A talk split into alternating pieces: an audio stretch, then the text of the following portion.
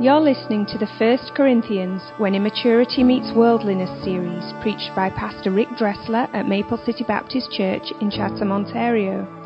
For more information about Maple City, please visit us online at maplecitybaptistchurch.com.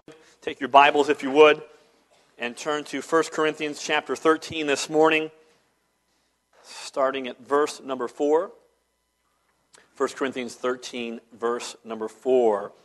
Charity or love suffers long and is kind. Charity envieth not, charity vaunteth not itself, is not puffed up, doth not behave itself unseemingly, seeketh not her own, is not easily provoked, thinketh no evil, rejoiceth not in iniquity, but rejoices in the truth. This love bears all things, believes all things, hopes all things, and endures all things. Um, we have been talking about the church. This is 1 Corinthians, uh, the whole book, actually. And now in, in chapter 13, we find Paul encouraging the church, the body, that as we function together as a body of believers from every walk and station of life, the way the church works, the only way the church can work, is because of love. Love. And it is not a superficial love. It is not a sentimental love. It is not a trite, emotional love. It is this agape love, this love that is selfless. It is serving. It is a love that lavishes love and goodness on the unlovely and the undeserving. That's the love we're talking about.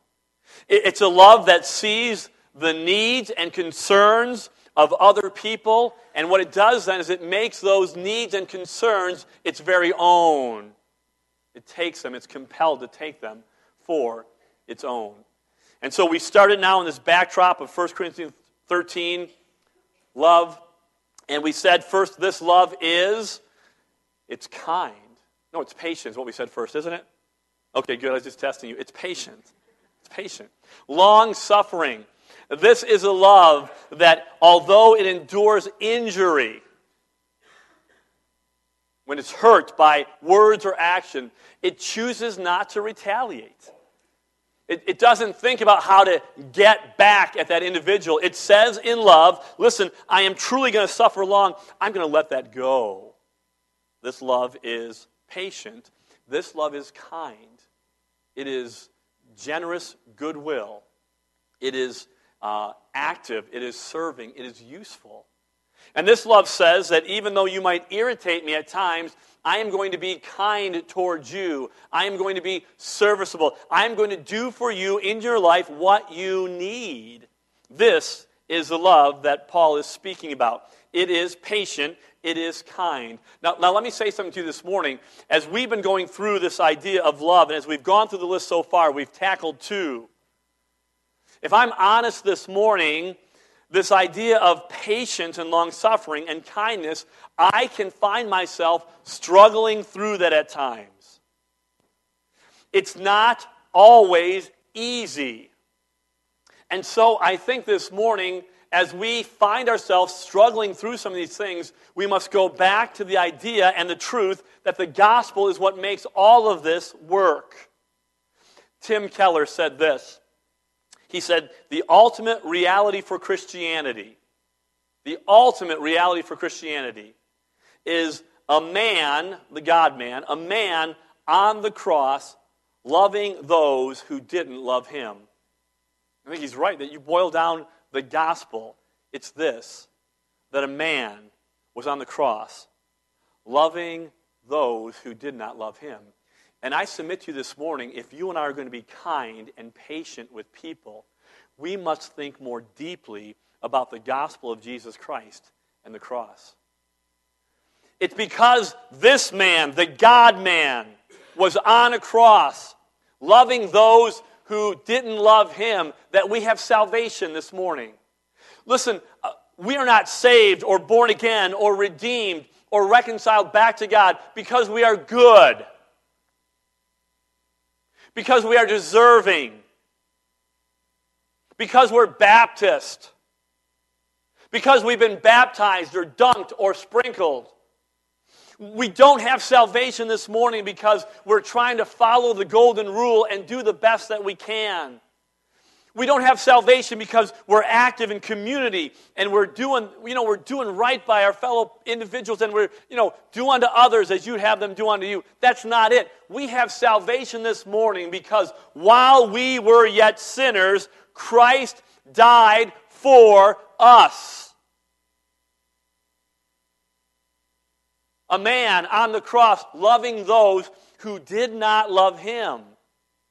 And this is the reason why you and I, as believers who struggle through kindness and long suffering, can be kind and long suffering because if God did that for you,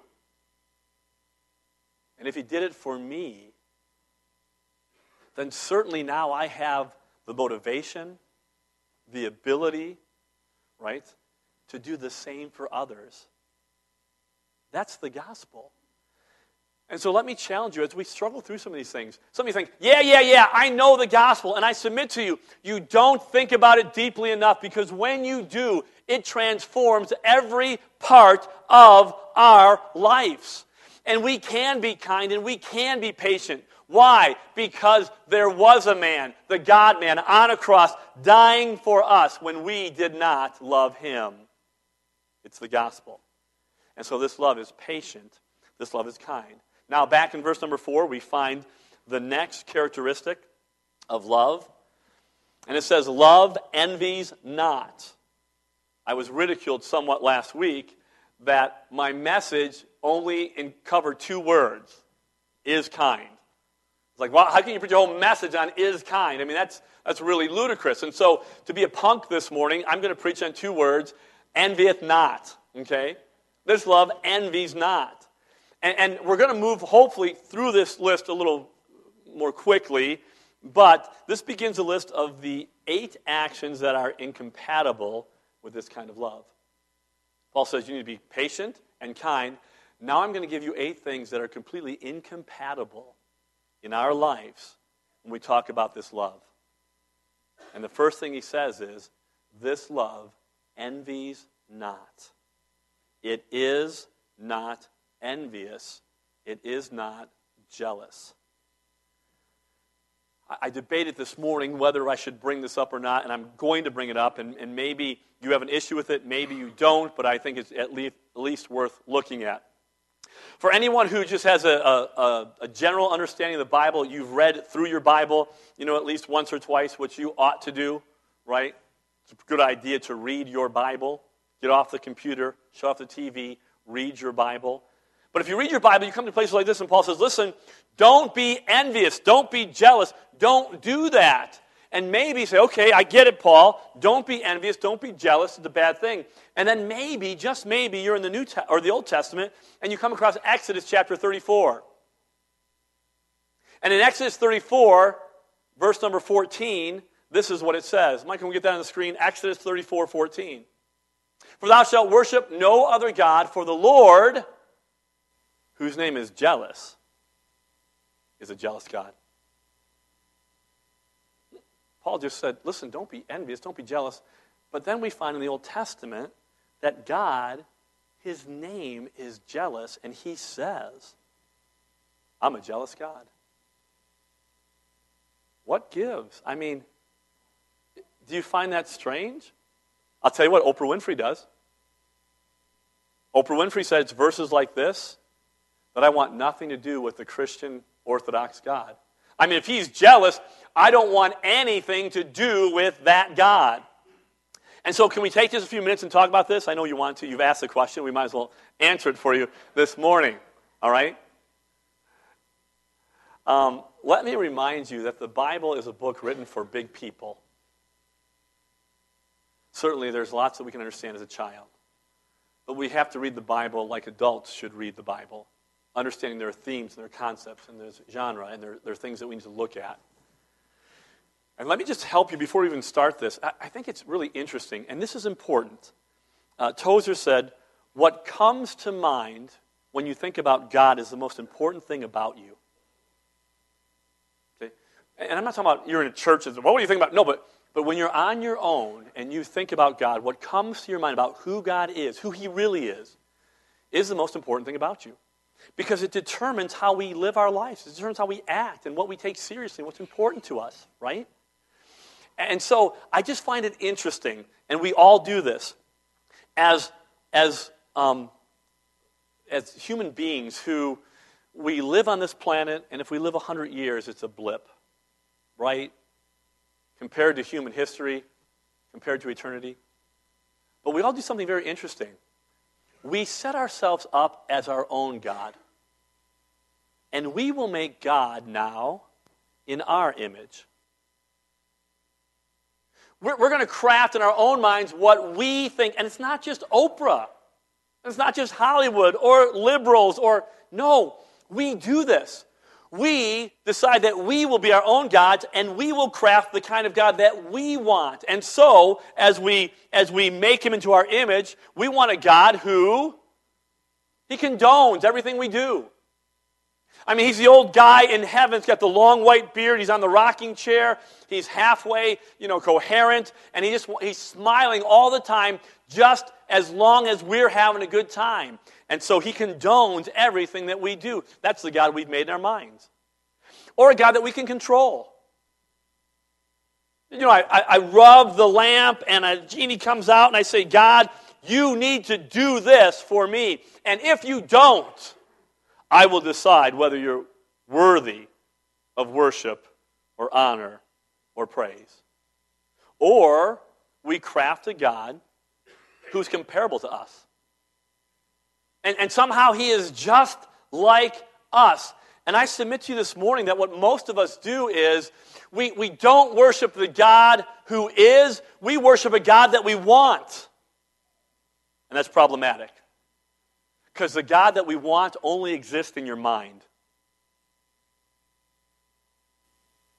He's not the God who has spoken. He is not the God of the Bible. He is God. And so let me just caution all of us as we come before and we cast judgment upon God, we will die. He is eternal. We are finite. He is infinite. And so we must let God be God. And so before we start judging him because it says, I am a jealous God, we must step, step back and realize he's God, regardless. But in saying that, if God says, I am a jealous God, then there must be more to jealousy than just what we think of something bad, intense, you know, selfish idea here. And I will say to you, there certainly is. We see this in the New Testament. Paul even uses the same phrase. 2 Corinthians chapter 11, verse number 2. This is Paul speaking, all right? And here's what he says. Paul says, I am jealous over you. And it's the same word he uses in 1 Corinthians 13 where he says, Don't envy, don't be jealous. Look what he says I am jealous over you with godly jealousy. I have espoused you to one husband that I may present you as a chaste virgin to Christ. And what he's saying is, he's saying, I love you, and because I love you, there's a godly jealousy that I want what's best for your life. I don't want you to be harmed. I've espoused you to Christ. I want you to follow him. And I am envious when your life deviates from that. We can understand that. Don't we see that in our own relationships? A godly jealousy? If you're married this morning, I would think that in your marriage, in your vows, in your, in your covenant together, it would not be okay if a husband and wife are married and then they say, I'm married to you, but I have a couple guys over here and we have a couple girls over here and we sort of just go out and have a good time and we party and i really like them and sometimes i spend some time with them and sometimes with you. Um, is there any married couple who would think hey i'm cool with that? Would that be problematic? Would we even say that you were jealous over that relationship in a good way that faithfulness that covenant commitment belongs to the two of you and no one else all right that's a godly jealousy. Now, now be careful. I, I have to say this. You have to disclaimer because we are um, sinful, fallen creatures, and what we usually do is we take a godly jealousy and we make it into something evil. Okay, don't leave here and say, Pastor said I should be jealous over my wife, and therefore I'm checking all your phone calls. I'm looking at all your emails. You're not going to the washroom without me. Okay? If that's you this morning, you are freaky weird. Seriously. And you need help. And you need some counseling. That's not what I said. But we do skew this thing. So, what does it mean that God is a jealous God? God is jealous of his name and his people's loyal and loving obedience, in which he rejoices and which, in which he is worthy. And when we deviate from that, there is indignation. God is the creator, He is God.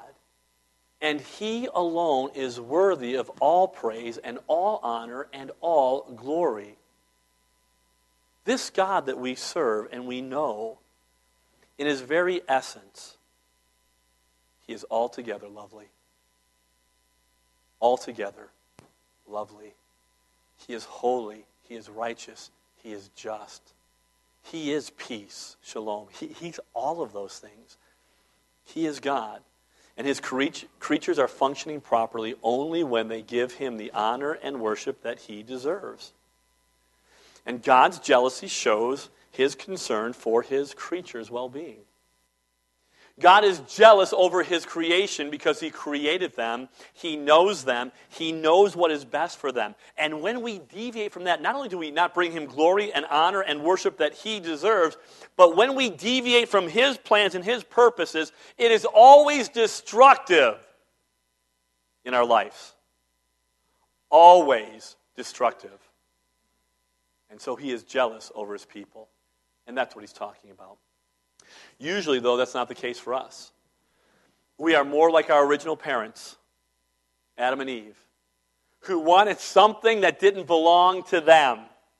They were, in a sense, envious of what God had. Do you understand this? We say, well, why would God withhold one tree from them? What's the big deal? Well, here's the big deal they had access to everything, everything was theirs.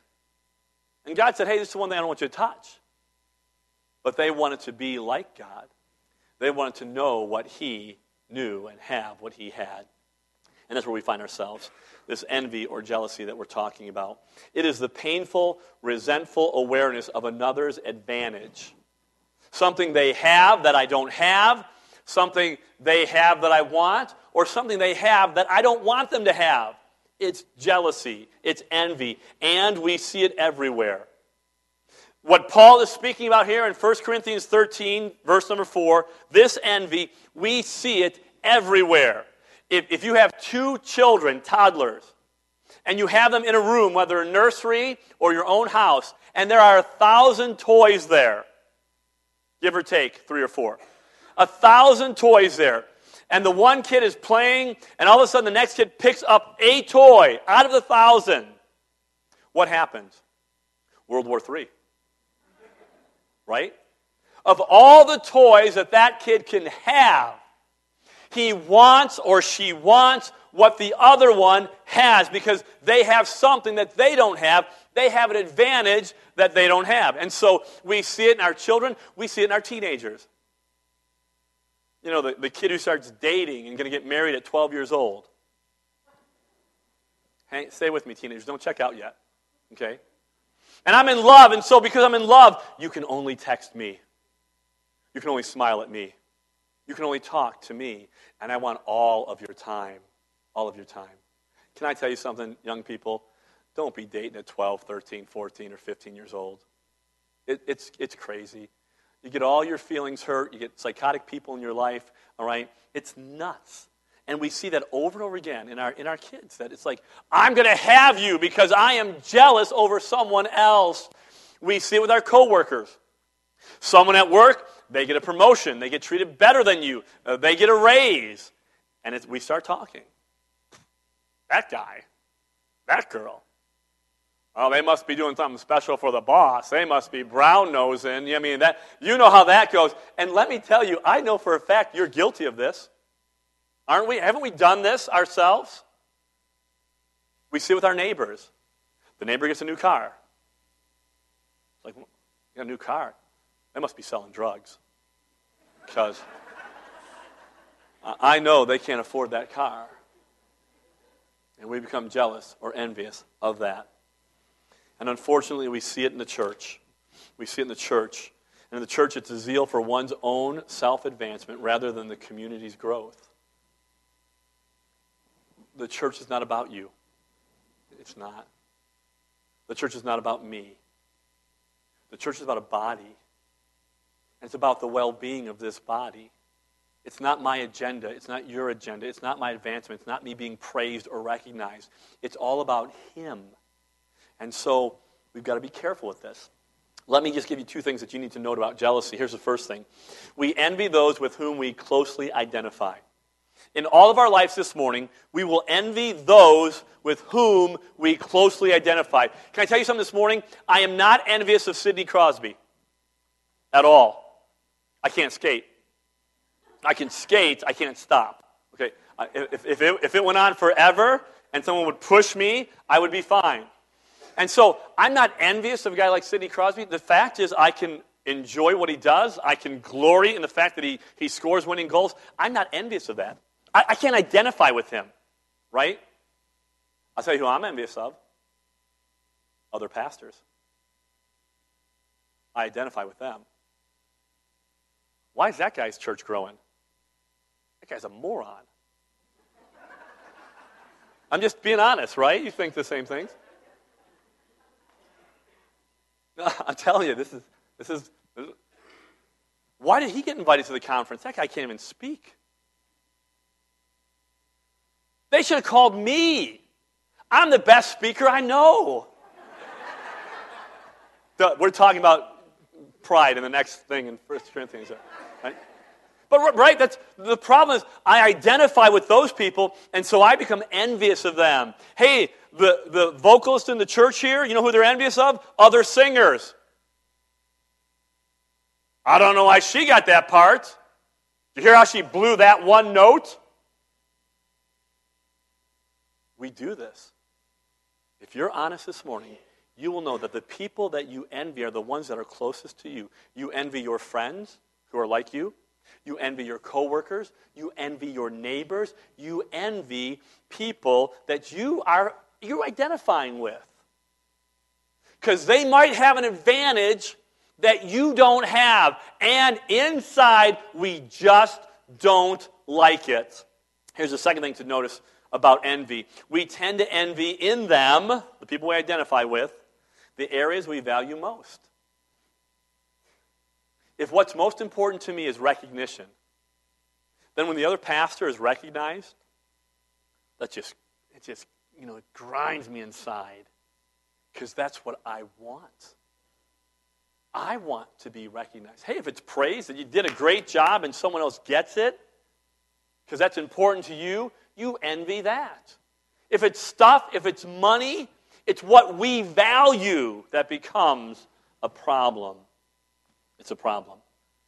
Now, listen, here's what most of us do with envy we see it in the lives of other people, and it makes us sick.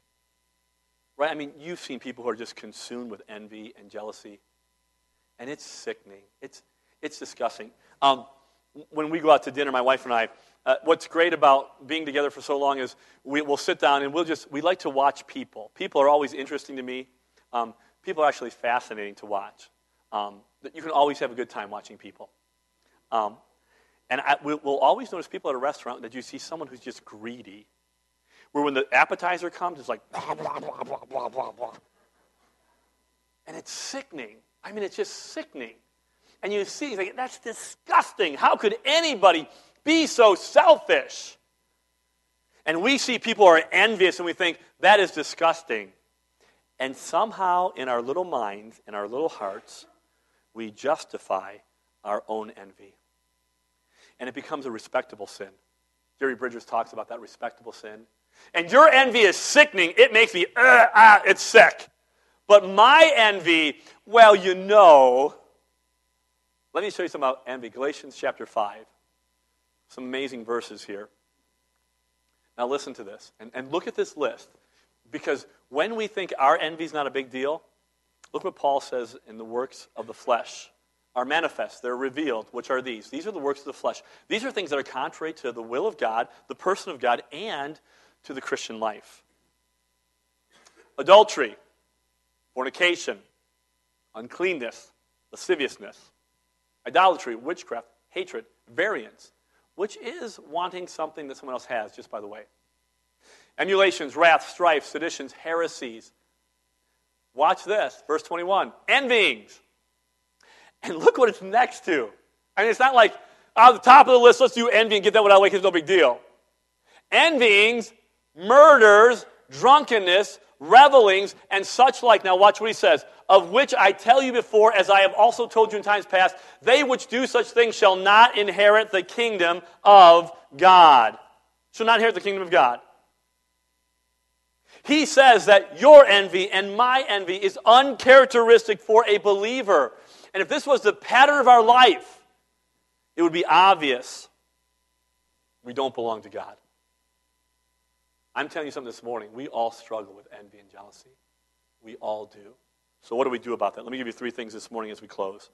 Number one, we must turn to the sovereignty of God.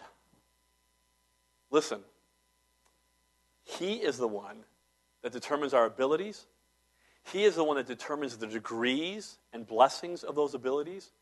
I mean, the, the book of Corinthians, we've been talking about that the Spirit is the one who gives and He gives, and what you have, you have because of the Spirit of God. And we say, God, you are sovereign, you are control, you are the God of heaven, and you have given what has pleased you. He is sovereign. You cannot eliminate Him from the picture of our lives because ultimately, when we are envious of what someone else has, what we are ultimately saying is this God, you're not fair.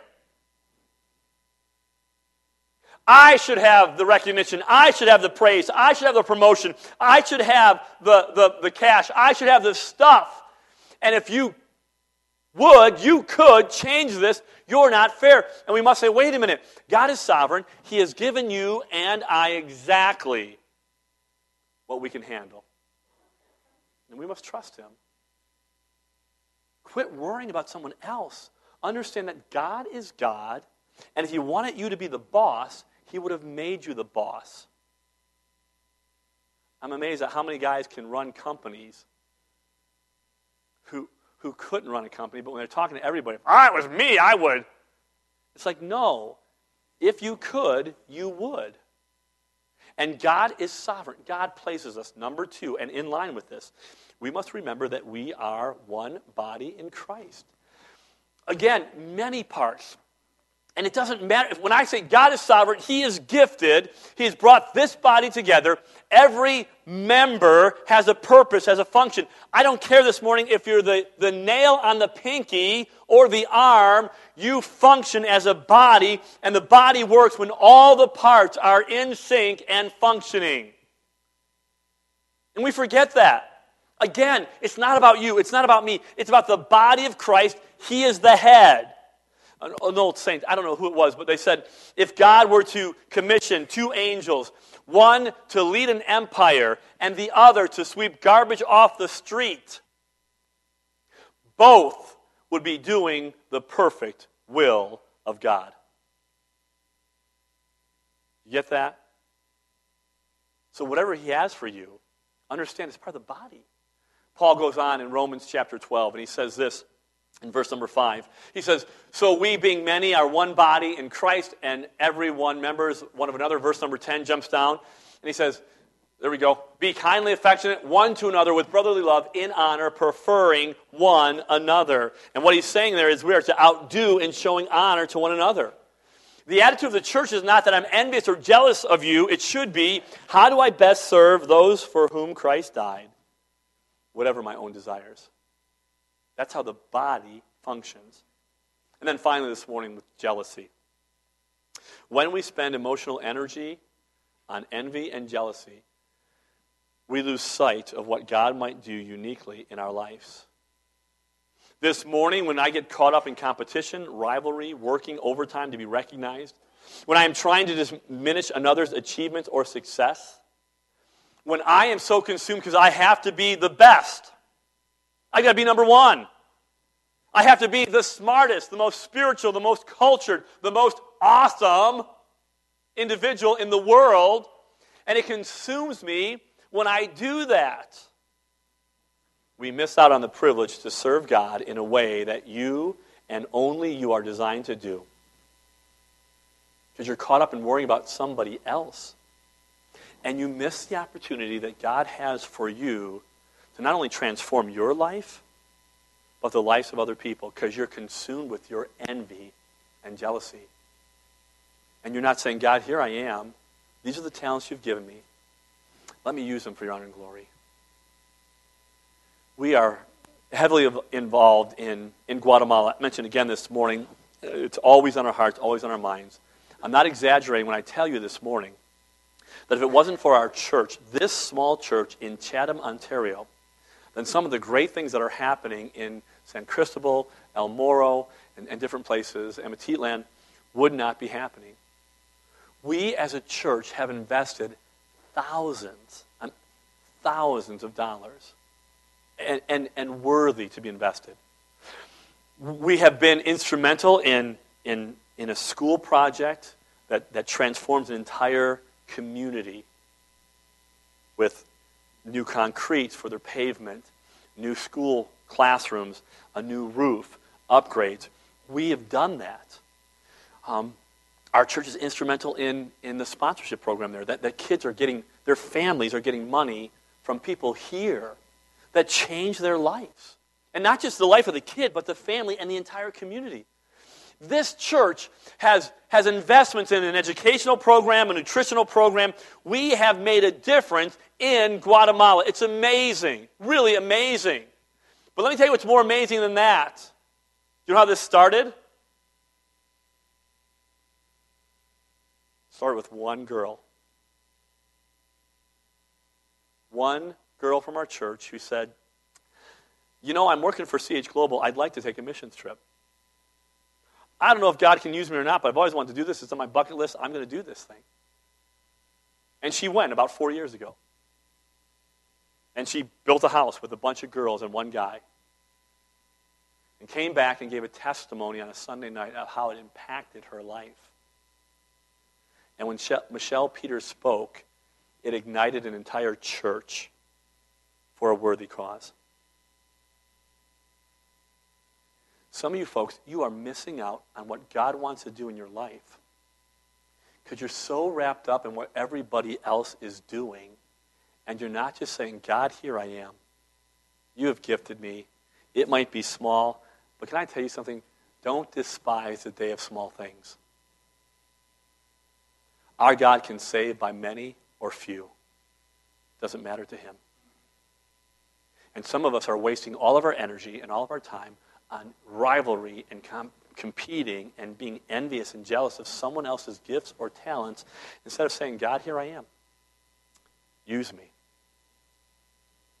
And so the Church of Jesus Christ, this body of believers, realizes that love isn't jealous of someone else's gifting or talents or abilities or usefulness.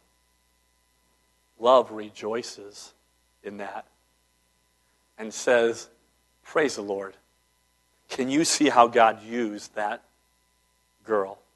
Can you see what God did when they sang? Can you see how the word was open and God used that individual to change hearts and lives? Can you see where that person was kind and gracious and made a meal or shoveled a walkway or gave some money? Isn't that wonderful? Not like, I can't believe they did. I, I, no, it's none of that nonsense. Real love says, Praise the Lord. This is one body. And I can rejoice at what God is doing in someone else's life. And until we get there as a church, we will look, sound, and act like the world. And Paul says that's not love. Love envies not. Let's have a word of prayer this morning.